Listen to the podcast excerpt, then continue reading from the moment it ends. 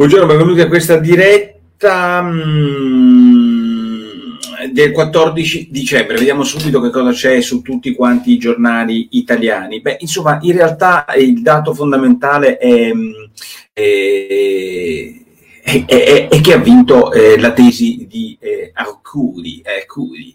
Il commissario, der Kommissar, ha vinto perché ieri è incredibile mh, mm, eh, l'atteggiamento. L'atteggiamento, guardate, è una cosa che nei prossimi mesi ce lo ricorderemo, ce lo ricorderemo nei prossimi anni perché molti degli italiani sono ovviamente con questo governo. Noi siamo una piccola minoranza, diciamo, eh, che un, una enclave che è in questa zuppa e quindi vi tengo eh, sempre aggiornati sul nostro punto di vista, perché dovete sapere che ieri Arcuri è andato in televisione e ha detto a Fazio, si è trovato al eh, programma di Fazio, che è quella roba lì che voi immaginate, ognuno legittimamente la pensa come gli pare, cioè da una parte ci sono Di Maio eh, che fa il, le sue intemerate, dall'altra eh, no, perché quando parlano no, di Rete 4 sovranista, noi cerchiamo, anzi stasera sarò super sovranista perché avrò Salvini, pensate un po' voi quanto sono sovranista, e avrei voluto avere anche la Meloni e Berlusconi, tutti e tre li volevo, eh, anche perché nei loro confronti eh, bisognerebbe capire che cosa ne pensano. Oggi vedrete sui giornali ci sono punti di vista diversi, però voglio arrivare al punto. Ieri Arcuri in televisione,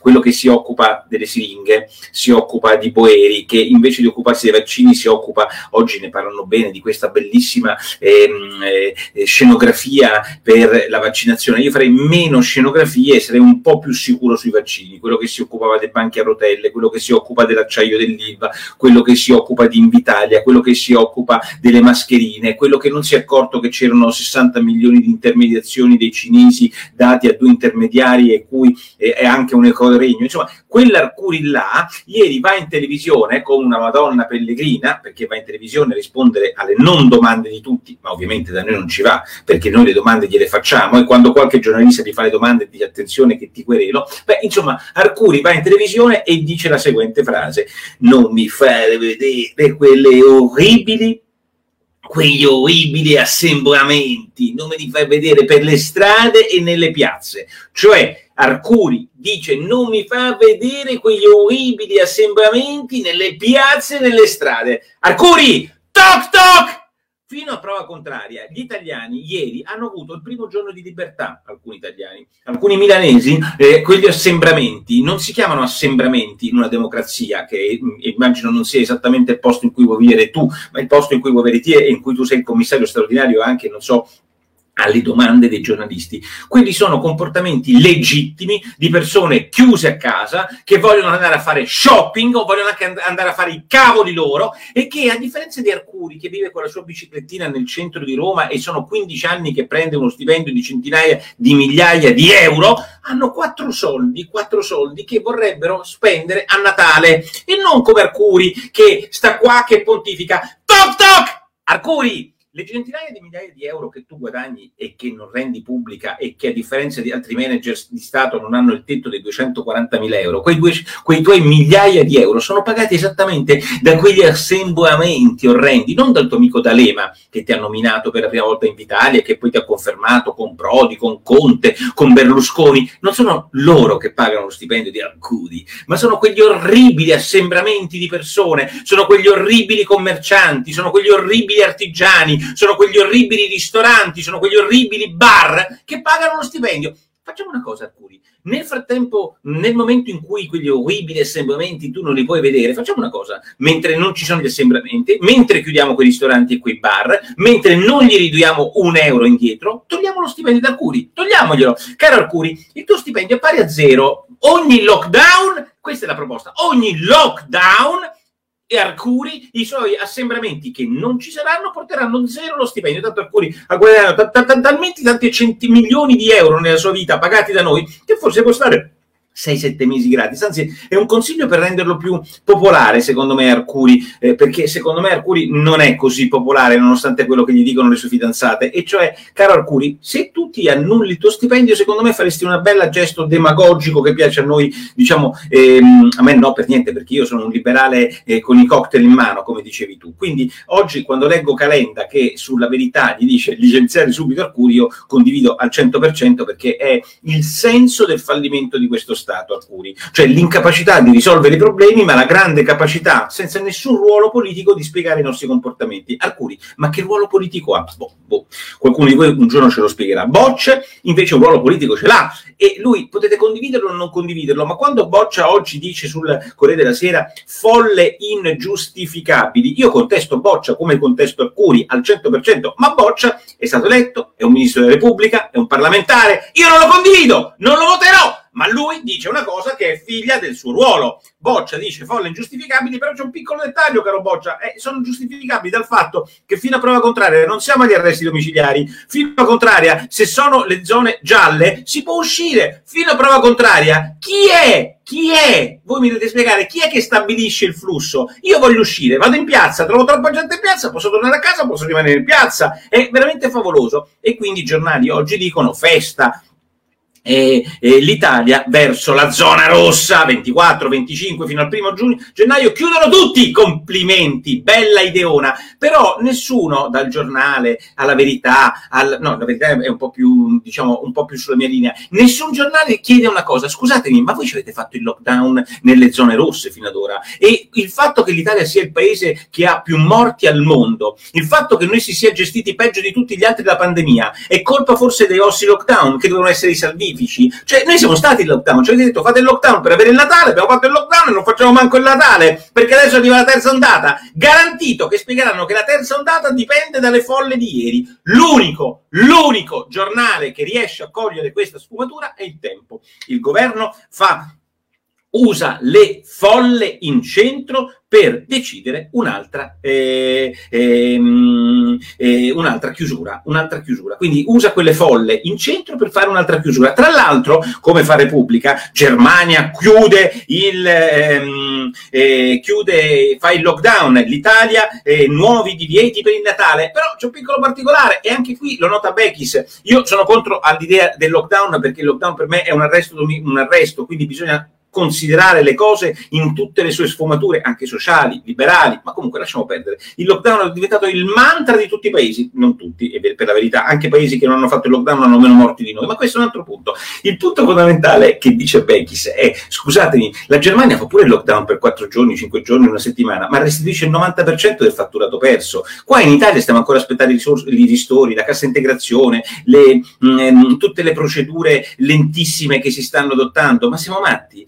Eh, perché signor Porto non sapeva che la terza ondata sarà colpa dello shopping natalizio? Troppo facile prevederlo, bravo Diego, è così. Lo shopping natalizio porterà alla terza ondata, come le discoteche hanno portato alla seconda ondata, mentre è del tutto evidente che la terza ondata, se ci sarà, deriverà dall'apertura delle scuole, che secondo me deve essere aperta, perché mentre questi stanno là e dicono come fate vedere questi orrendi assembramenti, nel frattempo invece di fare il fenomeno con l'architetto Boeri, si occupasse dei trasporti pubblici, mi facesse capire come si aprono le scuole il 7 gennaio, invece no, è sempre colpa nostra nostra, lo fanno apposta cercando le situazioni a affollamenti vari.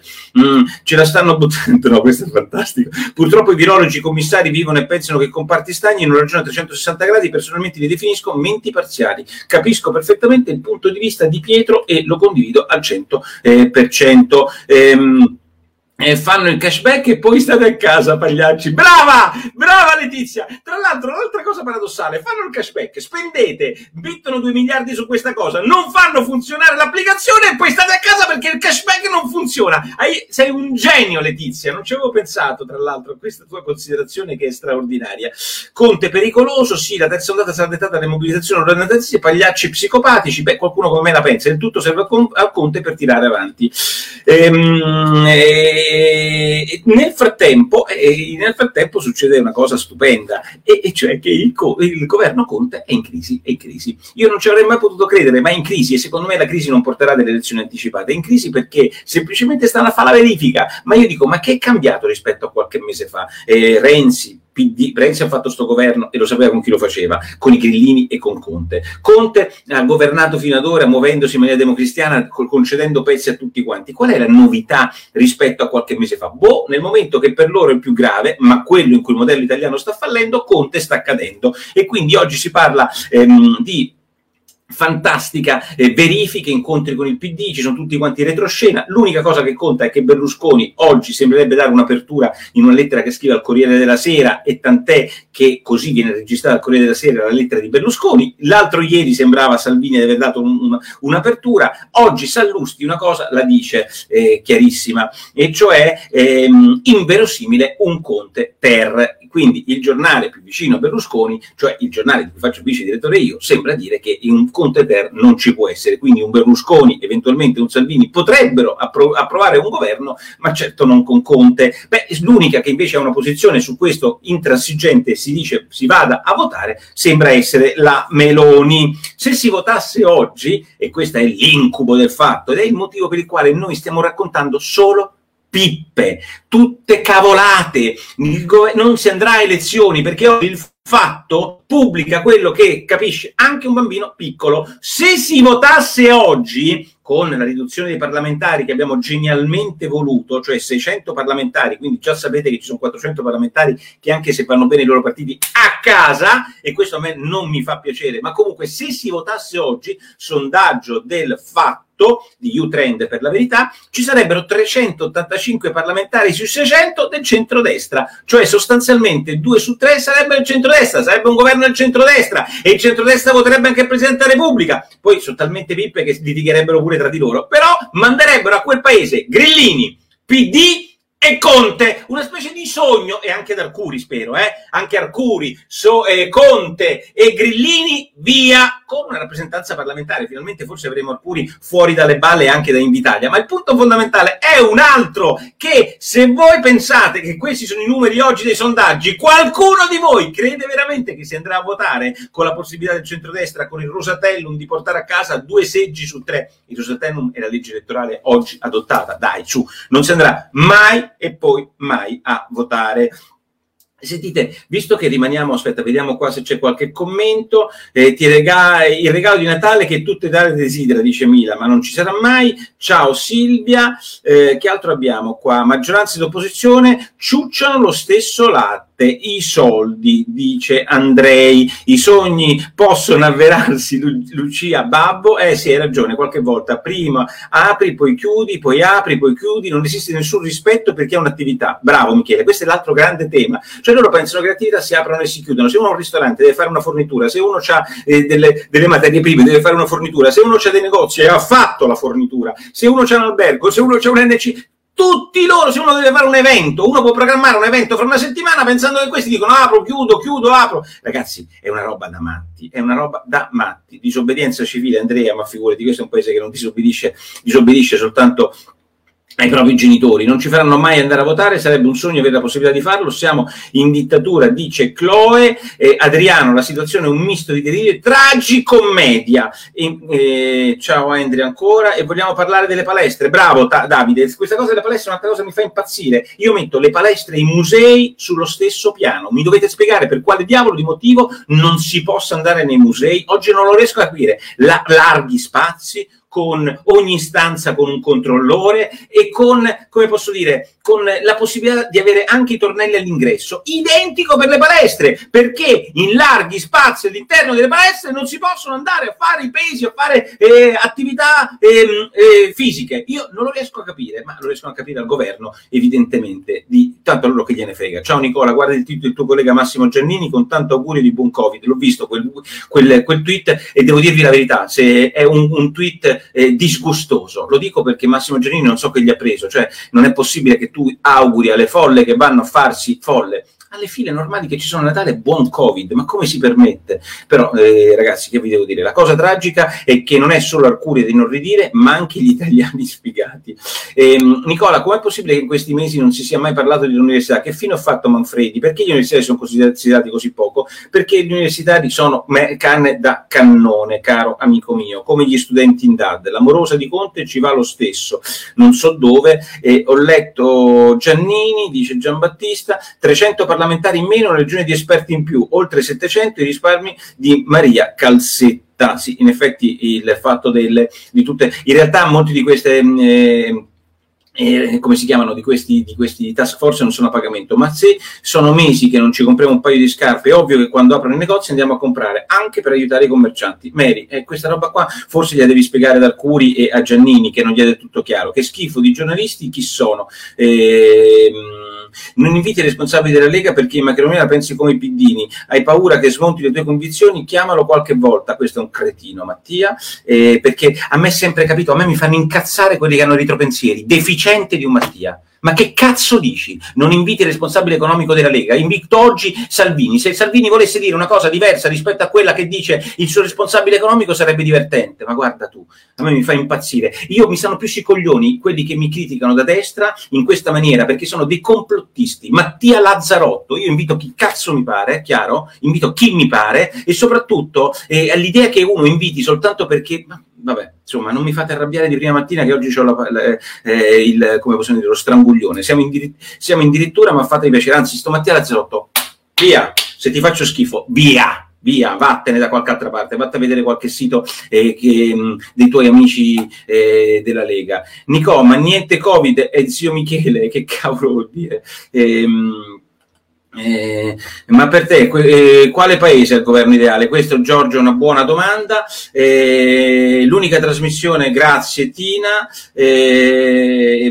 ultima notizia, beh, fantastica. Oggi sul Fatto Quotidiano, oggi ehm, sul Fatto Quotidiano dice nuove censure, vietato toccare Nardella, ehm, eh, piovono querele. Ma ragazzi, ma che cosa state dicendo? Qua non vi siete resi conto che anche Toninelli ieri ha detto che se non dice dicevamo le cose come le voleva lui, sostanzialmente ci beccavamo una querela eh, Toninelli è quello che è andato a Catania al processo di Salvini e ha fatto finta che non si ricordasse nulla, ha fatto finta, ha detto che non si ricordava nulla riguardo al suo processo. Nel frattempo la grande genialata del reddito di cittadinanza, quella che avrebbe dovuto trovare ehm, più lavoro per tutti, in realtà ha trovato soltanto più assistenza per tutti, perché il messaggero di oggi ci ricorda che verrà rifinanziato e in più cercano 2 miliardi in più, perché ovviamente c'è molta più gente senza lavoro e disoccupata oggi, se ne sono accorti oggi. E, e quindi eh, complimenti, questo è il paese per cui pagheremo il reddito di cittadinanza, non so sui, sui, sulle tasse di chi. Hanno detto che non abbiamo soldi a causa di quota 100, eh, Toninelli oggi smentisce, cosa smentisce oggi? Forse la roba della querela, Vincenzo, non lo so, ci sono attività chiuse da 180 giorni e nessuno ne parla, bravo Fabrizio, purtroppo è così. Nicola, fatti sentire se, ti, se la mia voce, vabbè, ma augurassi che da indietro la regione di ora, vabbè, informato, eh, va bene, la regione, giusto Porro, rispondi per le rime, ok, la stupidità occorre... Ehm, eh, vabbè, Facebook peggiora sempre, dice qualcuno, non ti innervosire che non serve non nominare nemmeno, hai ragione Angela, ma Galli che promette epidemie terribili, non bisognerebbe impedire il terrorismo psicologico, no, io sono dell'idea che non si deve impedire nulla, bisogna semplicemente dire che Galli è quello che è, è uno che smentiva in televisione davanti a me che il 95% fosse degli asintomatici, vi infidate di uno così? Beh, io no, se potete, se è permesso. Nicola, hai sentito le ultime notizie che ci vogliono mettere in zona rossa per Natale e Capodanno? Biagio, stiamo parlando di questo da questa mattina, da 17 minuti minuti che parliamo di questo. E cosa c'è cambiato? Ci sono i 209 miliardi a gestire, si apre la mangiatoia e, e c'ha ragione lui. La crisi di governo nasce quando ci sono 209 eh, miliardi da gestire. Io con questo vi saluto, vi do appuntamento questa sera alla, ehm, alla, come si dice, ovviamente a Quarta Repubblica alle 21.30, non mancate tantissimi sempre sulla zuppa, ma anche in televisione non faremo da meno. Ciao!